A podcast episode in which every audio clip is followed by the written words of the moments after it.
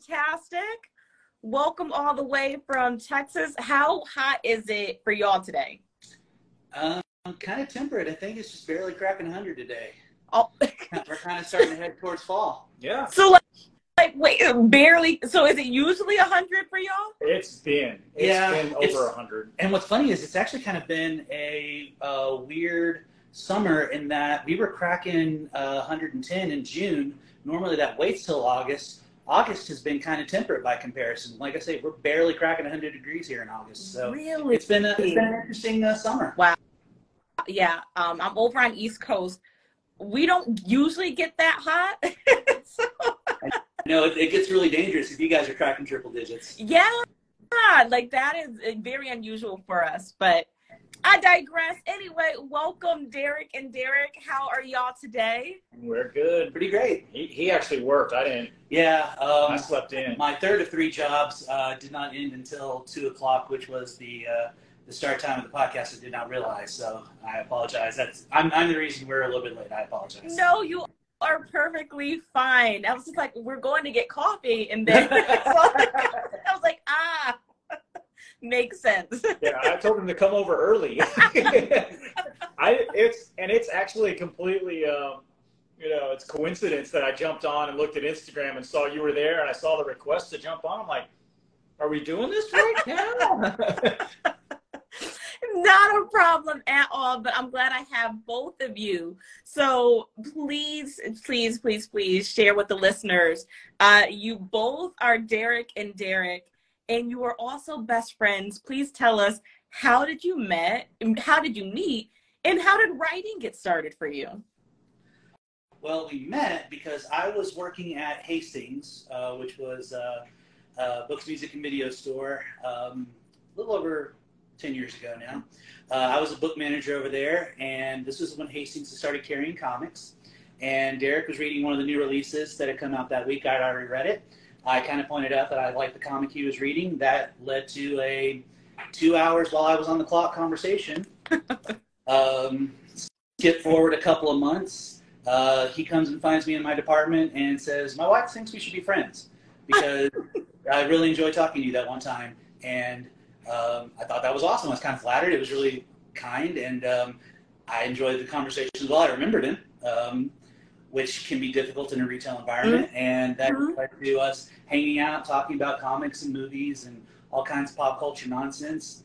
Uh, somewhere in there, just being comics fans, he mentioned that he was working on a comic book uh, that he is holding up right now. This is the very first project we worked on together. Really? Um, It was something he started with another friend, did not love the script that he had, had some scenes that he just could not break, uh, and was just kind of chatting idly about that. And I had at that point had a play put on here in my hometown. I'd written some short stories. I had recently picked up a novel again that I'd been working on on and off since I was 16. So I was kind of in a writerly mode, and I was like, if you would like, I can take a look at the script and you know see if there's anything I can do to help kind of punch it up. Uh, instead, he gave me a scene, one of those scenes that he just could not crack, and I kind of took it as a challenge. I was like, maybe if I can, you know, really nail this scene, maybe he'll let me write for him. Yeah. And um, I really worked on it, and I tried to put, you know, my best foot forward, and I ended up with what ended up being about 20 pages worth of dialogue for a comic book because I had no idea how to write a comic. Twenty-eight. Yeah, if you if you paste it out properly. Um, but that did lead to uh, our initial collaboration, which has led to ten years of collaboration, comics, children's books, um, all kinds of stuff. Oh, that's so exciting. So like not only are there comics, there's children's books. Um we um we have a comment that says love the Superman chief, please. Yes. and I I love how it all started with comics because I was looking at, you know, your book that, you know, um you have with tabletop and I like that it's like comic book style but for kids Right. was that intentional please tell us about you know how was that Um, well, Actually, my individual project was the one that was really like. So I did two books. I Yeah, did yeah. one that was magic boxing gloves, and you know these are the ones we were kind of Did you- selling out of the trunk of our car for Yeah, yeah. So- lack of a better wait did word. you also illustrate that one Yes. So Yeah, he Look did- he did two books by that himself. is. yeah, this is the very first one that I did, and it was dedicated. It was actually supposed to be a birthday present to my youngest. Oh, um, who was wanting at the time wanted to do taekwondo, and so I did a second book, and that one was Miki's March, which is the one Yeah. that first got picked up by, um, first got released by Tabletop, and that one was very much in a comic book format. It had the word balloons and, and everything, and then after I had knocked those two out, he was like, you know what, I want to try, and Yeah. he had a couple of ideas, and I just kind of ran with them because you know it, it- I feel like I don't know I don't always have the words. He's definitely got the words, but he's got this idea in my head in his head, and we have a really great way of like pulling those ideas out of each other or or giving them some life. So you just It's a it's a true doing it. collaboration. You know, we, uh, our work is stronger because of each other. you and can what's tell. interesting about Shmonster is, again, just like when I started writing for him, I didn't know how to write comics. I had no idea how to write a kid's book, so I gave him a children's book script that looked like a comic script. It was the same format as I would have written a comic book for him, um, which is basically page one. Here's the page descriptor. Here's the dialogue broken up by character, you know, speaking or narrating or however you want to uh, put it in the book. And he was able to turn that into a page of narration and a page of art and split it up that way. But that was an artistic decision on his part, just based on how I was able to like conceive um, a children's book being just scripted. Oh, like that's like it's very exciting because it makes me kind of think. You know, growing up, there's always like, oh, you know, comic books, you know, put them away, so on and so forth. Mhm. But you have really taken comic books and you've shown it in this interesting medium for kids. And it's really interesting because, you know, again, like I, I think of superheroes and I think of comics, and it kind of has that style. But tell us more about the story, right? Is it all action packed? What are, you know, tell us more about the story. it, it's not even a not even a little bit. What's funny about it is that as much as we love both love comics, and he did say he's written some plays. Um, he's really good at writing slice of life stuff. I mean, he's written some things like that I've read, and I'm just like, this is there's no action. It's two people talking on a page, but there's a lot of heart in it. yeah. And so that bleeds onto the page, especially when he's doing things like like the story of Shmonster. I mean, it's very sim- it's very simple, very, but there's a lot of wit to it at the same time. Mm. And you know, some of his other ideas that we talked about before. Um, this is actually not his first attempt at a children's book. I actually this is the one I drew first, or Yeah. finished first. Yeah, the other yeah. one I started drawing on, and then I got really excited about this one, and I have.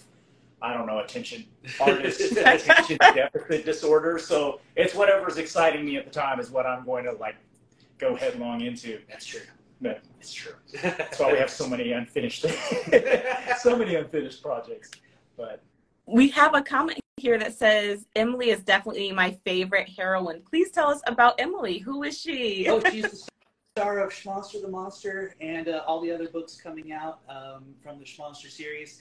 Uh, she is the little girl who discovers the monster under her bed and decides that um, initially she's very scared. Yeah. There's a monster under her bed. She doesn't know what it looks like. Uh, she starts imagining all these terrible things that could happen, and then realizes that she needs to need to fight this monster for Yeah. control of her room. So she she gets brave. She gears up and she goes to to take Shmonster on, but finds out that maybe the monster under the bed isn't so scary after all.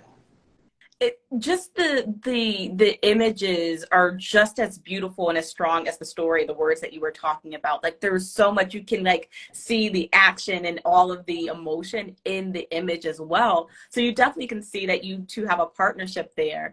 Um, I'm curious as like a, a writer, how is it co-working, right? Do you, you know, do you come up with the words first, do the images, you know, what does your process look like when you are working on a project? It de- depends on the project, honestly. Uh, a lot of times, um, I will conceive of a plot or an idea. We'll talk about it.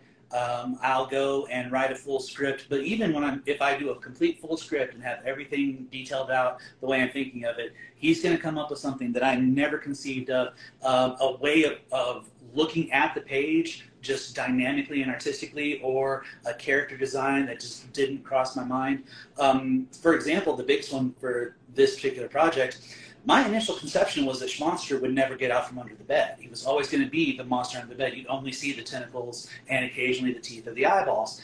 And when he started sending me pages, you know, he has Shmonster, you know, very clearly on page, uh, smiling, uh, very kind eyes, yeah. uh, waving his tentacles up when he was dancing. And I was like, I cannot put this thing back under the bed. He's too sweet. Mm. He's too cute. Mm. And having him being able to physically interact with Emily on page, as opposed to just being this shadowy something, it, it was so much better than what I had initially conceived that it ended up making the book stronger and better.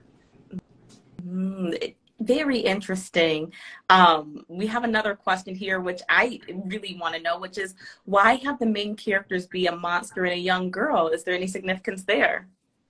Um, for me, it was a lot of when I first thought about kids books beyond the first one that I that I kind of wrote, and there's a funny story behind that one. I had a conversation recently with my wife about how horror and monsters had kind of you don't get the same kind of safe but still scary monsters and horror that we got in the 80s when I was growing up. You know, there's there's no Goonies, there's no Gremlins, there's not really that kind of safe but still scary. Um, and that was my initial intention when I came to uh, coming up with Shmonster and the idea of uh, the monster under the bed. Uh, and when I first, the very first ideas that came to me for Shmonster were the tentacles and the teeth and, and the, the eyes, you know, all these very otherworldly things.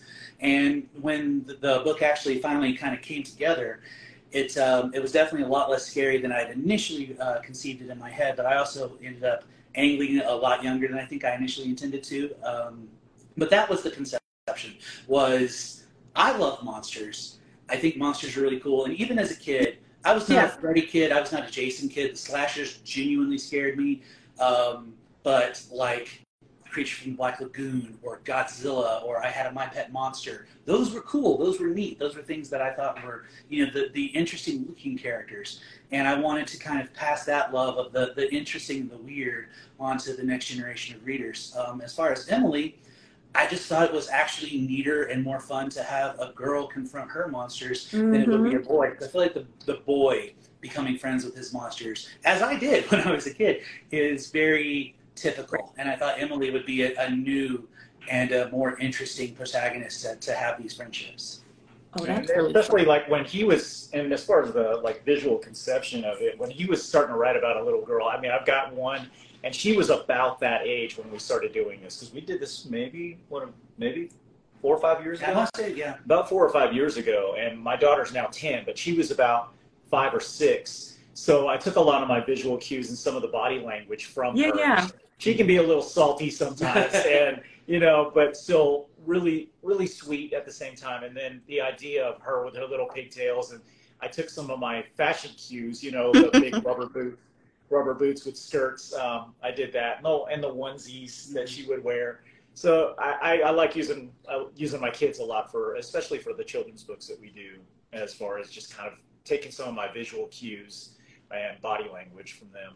That's interesting because I was going to ask, you know, from the visual, you know, how do you kind of come up i think you know sometimes with with writing you know you can think about like the words like okay how to you know make this appear like a younger kid but from the visual um i didn't think about kind of thinking about you know the world around you and taking those same cues mm-hmm. can you tell us a little bit how do you kind of be inspired to draw like a kid? How do you stop it from being super cartoonish? You know, how do you strike that balance?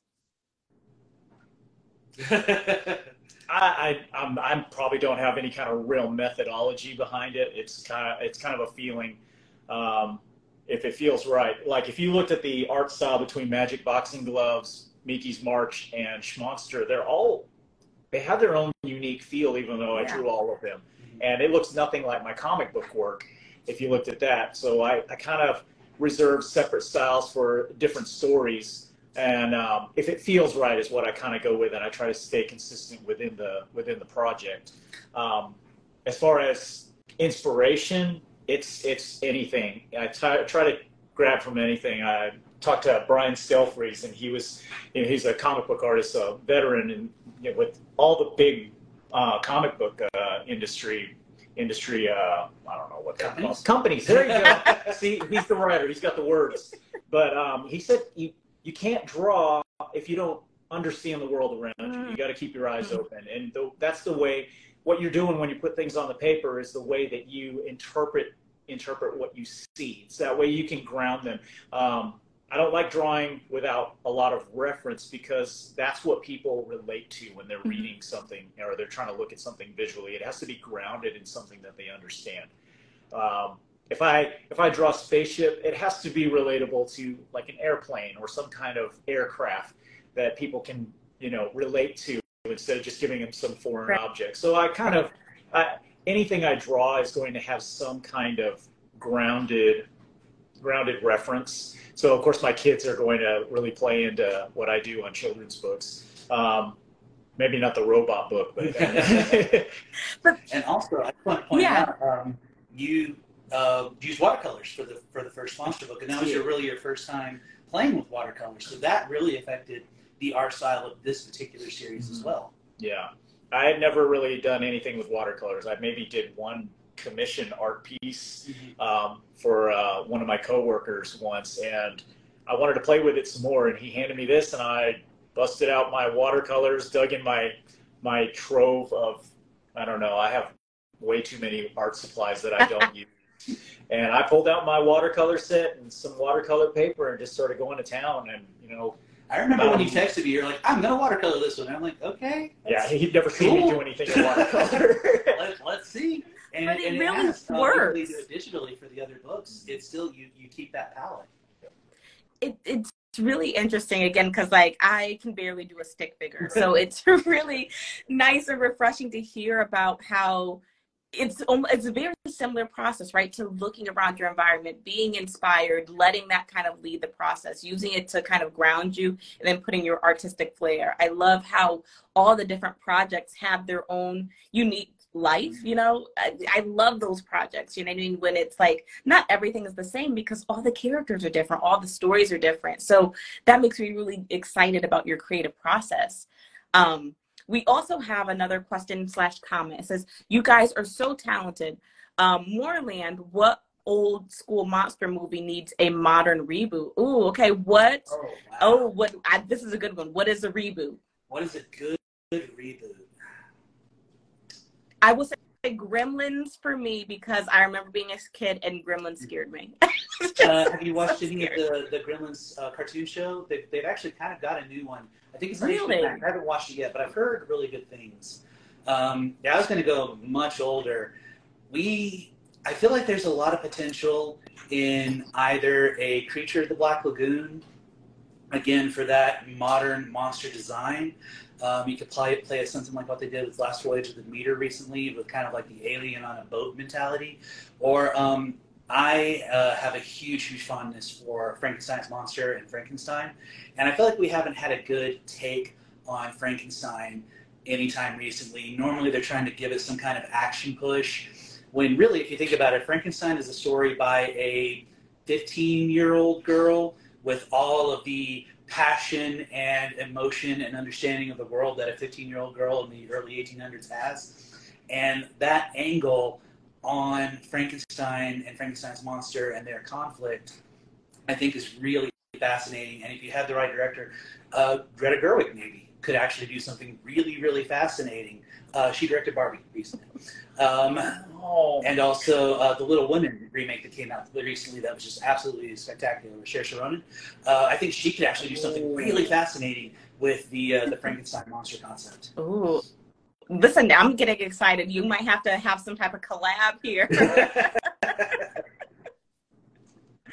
Uh, but I'm curious from the art side, right? Is there a remake that you would? So, okay, actually, another thought. So, if you were to reimagine Frankenstein, vis- oh, no, we Is- got to go back and do that. That was Uh, on my part. It was terrible. He knew he did a lot better job than I did. I've actually researched the first couple issues, so Yes. don't, don't give me too much credit. I, I was about to say, do you already have a Frankenstein remake? no, no, like, no.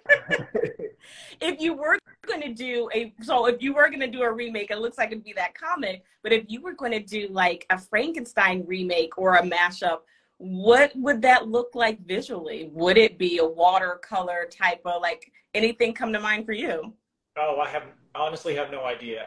I, I for the most part, he hands me almost a completed project before any visuals start coming in. I can't get a I can't get a good feel for something until I've you know he handed me a full manuscript for for Shmonster before I ever drew a page, and so I had an idea, a feeling, and a color palette, and I kind of let it mull I mull over it, and I think the same thing would go for anything that he pitches me. You know, I'll sit on it, I'll read the entire thing, and then kind of see what images come into my head, and then I start playing with it. Oh, One of my favorite things. Um, I'll, I'll um, look at his notes that he writes on a script that I've done because what he'll do, he'll read my scripts, but he'll start blocking them out. Even if I've already got like a panel layout that I kind of have in my head of how it'll uh, exist on a page, um, he'll like kind of block it out to the side in his notes. And again, that's where he finds way more visually dynamic looks at what at the story I'm trying to tell than I ever could. So it's it's so fun and so interesting to see my work through his eyes, even before he starts putting the, the actual images to paper, to see how his how he's Really? functioning versus how I function. Yeah. That seems like really exciting. Like there's been times of writing like I wish I could have like, you know, to tell someone and see it, you know. So I, I love that. Um, please tell folks where can they pick up all of your stories, your comics, you know, where can they follow y'all? You go first. Uh, You got more I'm on. media. Uh, no, I don't I have just as many as you do. I- I'm on Instagram. Uh, uh, Doodles on Demand. Doodles on Demand on Instagram. I think it's Demand Your Doodle on Facebook. Yeah. Um, I think it's Derrick Doodles on Demand on TikTok, and I think it's just DChan61 on uh, Twitter, but I don't use that much. I'm just now starting, and is it going away? Or, Um, it, it is a, uh, a horrible trash heap. I'm gonna try to get you on Bluesky if I can. okay, I don't know what Bluesky is, so. New Twitter. Oh, Ah, there's been a lot of those popping up. Yes. Yeah. Yeah. Uh, I am Monster Maker everywhere. I managed to lock that one down on pretty much all the social media sites. So if you're looking for me, just look for at Monster Maker, and uh, that's where I'm at. Uh, you can find our books uh, on uh, tabletoppublishing.com. That's the back of the book. It, it isn't the thing on there right there. Oh, there, right there. yes. Tabletop, Yes. tabletop publishing. Uh, if you want to read any of our comics, uh, those you'll still have to get through us. You can either find us at a convention or hit us up on any of our multiple websites. We do have a complete. Or if you catch me on the if you catch me on the street, I might have some in my trunk. I didn't sell you. I got some good comics for you. Uh, we have a three issue miniseries, Space is Awful, that we did together. Uh, that's a complete story, uh, available in single issues, um, basically by hitting us up. Uh, we've talked to some publishers. Uh, we'll see what happens. We don't really have a uh, any kind of direct answer on that one yet. Um, and then we will have more projects coming out through Tabletop in the future. I know uh, the other two Shmonster sequels, uh, sequels have already been announced. Uh, the Ghost and Shmonster Shmakes a New Friend will be coming out by the end of the year. Very And uh, yeah, um, we're really excited for everything we've got coming out from Tabletop and everything we've got coming forward in the future. Very cool. Um, question for those who are listening and they're just like, you know, I love comics and I just don't know how to turn it into a children's book or another medium, right? Like any tips for balancing that love of comic and, you know, making it translate to, again, either like a children's book or some other type of form? That's a fascinating question. Um, page count. That is first and foremost what I think a lot of people don't really consider uh, when working on a medium like this is how few pages you actually have to tell a story. Um, and that's one that was one of the hardest lessons I had to learn was learning How to kill his darlings. Yes. how, how to you know I have on a typical comic book has 20 pages so you have 20 pages to get your beginning middle and end told wow. so if you can master and you really don't want to go more than say five or six panels a page unless you're trying to do something very specific with pacing on that page. Or you know if you use if you're trying to get a big splash page until a, a, a very specific image all by itself. So if you can master the idea of okay i've got 20 pages to tell an entire story with a cliffhanger but this story also has to have basically a beginning middle and end. You have to have character progression. You take care of all of that with basically steal a line from G. Willow Wilson, a haiku's worth of dialogue per page. Mhm. Um, you can take that and you can translate that into a children's book by again, knocking down even more panels per page, knocking down even more words per page. You get to the heart and essence of the story that you're trying to tell. And basically, you have to put that heart on every single page because that's what it's all about. That's what it. That's the the essence of the story is is your children's book. You can't really. There's not a lot of room for nuance or sarcasm or ineffective communication. You know, you, you're telling a story to a kid. You are trying to tell this. You know, you want to make it as as bald and as as awesome and as prominent as possible. Yeah, That and he's my- something that he's definitely learned how to do is to let me do my job. Yes. You also know, that. I mean, he, he would he would put so many words on a page when we first started kind of working together, and he's pulled it back to under you know like I, when I talk about body language, so Yeah. body language, which a lot of that is conveyed by your posture or your facial expression or your what your hands are doing, and letting me do that part of it or setting the tone by you know the tone of the colors or the shading or or what's focused on. And he's really gotten a good a good handle on writing those words for the descriptor but then telling me well you do it. You probably see this better than i do. And he lets me do my job as a as an illustrator. And and that's where where it really kind of comes together. He is very succinct and direct in what he is trying to put on script which is the visual the you know visibly what words are being being uh, written out on the page but then letting the picture do you know pictures worth a thousand words Absolutely. There's so many visual cues that can give you so much information about a story, and he really lets me do that um, with every every panel or every page that he has me illustrate. So And I'm, I'm glad you touched on that because I was going to ask um, about what tips that you have because I, I still can see that image that you had of Emily where she's kind of like she has the hockey stick. It's so visual and there's so much that that image is portraying. And so I like that, you know, thinking about the facial expression, the body language, the colors, right?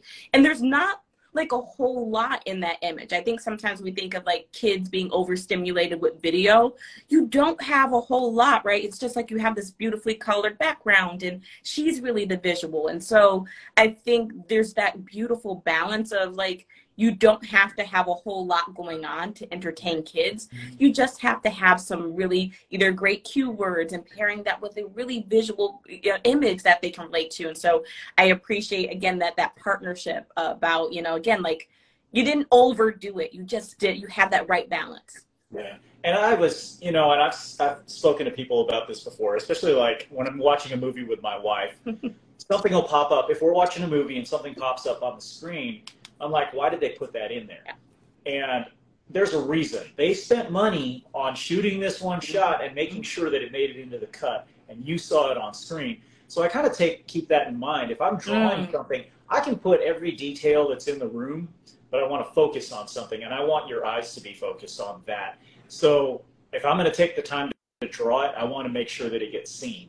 So overdrawing things can be detrimental to the creative process Absolutely. of storytelling. So I try not to go too crazy. Sometimes I might draw something as a little funny as, to myself, and I've talked to Jessica about this in uh, like Miki's March. I'll put something on the page that is funny to me, but unless you visit with me about it, you're never going to know it's there. So And I Yeah. yeah. through my scripts. Yeah, there, there'll be little in jokes or side jokes for us, or just something that makes me chuckle. And you have not drawn some because sometimes I put something in there that's inappropriate, and you probably shouldn't draw it. I've gotten some of the scripts that he sent me for the children's books, and the descriptors were like, "Well, that's not going in the book." I, again, I think it's a great reminder that that less is, is more. Um, and again, like from the writing side, sometimes you try and give too much, and it's just like you know, again, less is more. Um, I want to make sure we get this question in. It says, "Can you tell us about Shmonster the Ghost? Please tell us about that." Schmoes. The um, the twist ending. Of So wait, who is Schmoose first of all, and who is Schmoose the Ghost? Um, the twist ending of Shmonster the Monster is that uh, now uh, Emily and Shmonster are both scared of the Shmost in the closet. Um, Oh. then in the sequel, Shmost the Ghost, we actually switch perspectives. And we learn that uh, Shmost haunts Emily's closet, and he wants to be their friend too, but he doesn't know how to ask. he sees these two best friends playing, and he's just like, but I'm I'm just me, and I don't think I'm good enough, and I, I kind of wonder if they're going to be scared of me or think I'm too dumb or think I'm too silly and not want to have anything to do with me.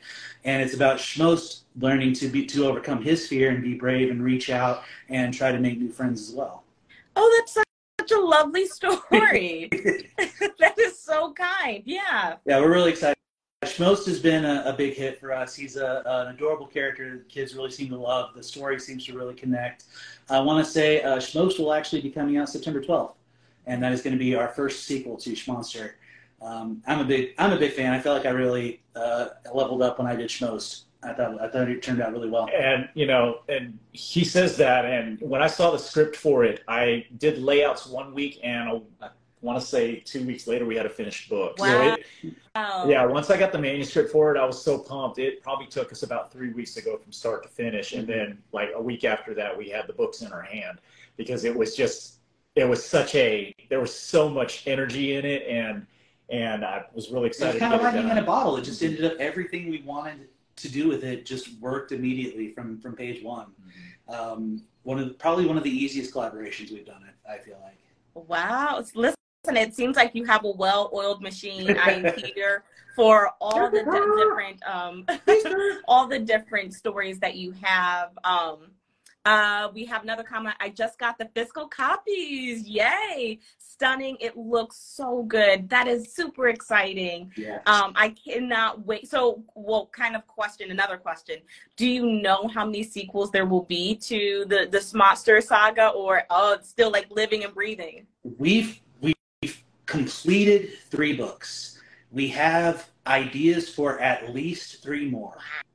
Wow. And um, I kind of my my big goal is to get to book six because book six is the Midnight Jamboree, and uh, I want to be kind of my Avengers, where all the uh, the, the, the, monsters and, and, all the monsters of the world kind of come together for a big sleepover, and I want to have like kind of a, a big, fun, goofy, maybe even more action oriented story for that one, and. Um, I don't know. After Midnight Jamboree, we might we might keep going. Um, probably.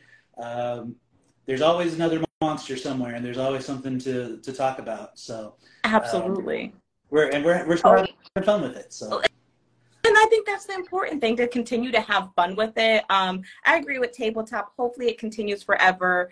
Um, again, the images, the stories, it just seems quite wonderful. Um, for those listening, you know, what age group is this a good story for? You know, who should buy this? Yeah, I'm gonna let you answer this. Uh huh. Yeah. four to eight, um, maybe. I I kick it almost closer uh, to ten. Um, I will say uh, a very dear friend of mine has a daughter who is now I want to say fourteen. Uh, she not only has read all three, uh, she sent us our first fan letter. I want to say she was probably 10 or 11 when she sent it. And she um, sent us the suggestions of Shmummy the Mummy, Vampire the Vampire, um, Shmodzilla. Oh, Shmodzilla. I love that. A kaiju, oh, a kaiju, book. That would be awesome. That. And I'm afraid I can never remember Lizzie's third monster, but the Shmummy really stuck out to me because I was like, that's such a wonderful rhyme. Um, but uh, yeah, so I, I would say, yeah, probably five to six is a starting age, and then just kind of up depending on how uh, how much your child enjoys reading. I'd probably say ten or eleven is maybe the capper for these. Um, I don't know. What's uh, where do your, where do your kids kind of fall on that one? Um, I have a ten year old that still reads them and you know wants me to sit there and read them to her. And you know the low down, low down. My 13 year old and 15 year old still get into them. They're just like, yeah, I like these. They'll read them too.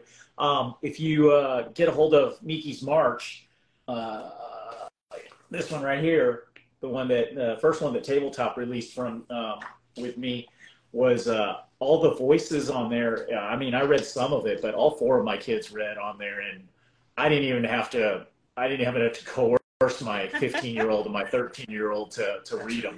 They they enjoyed it. So absolutely.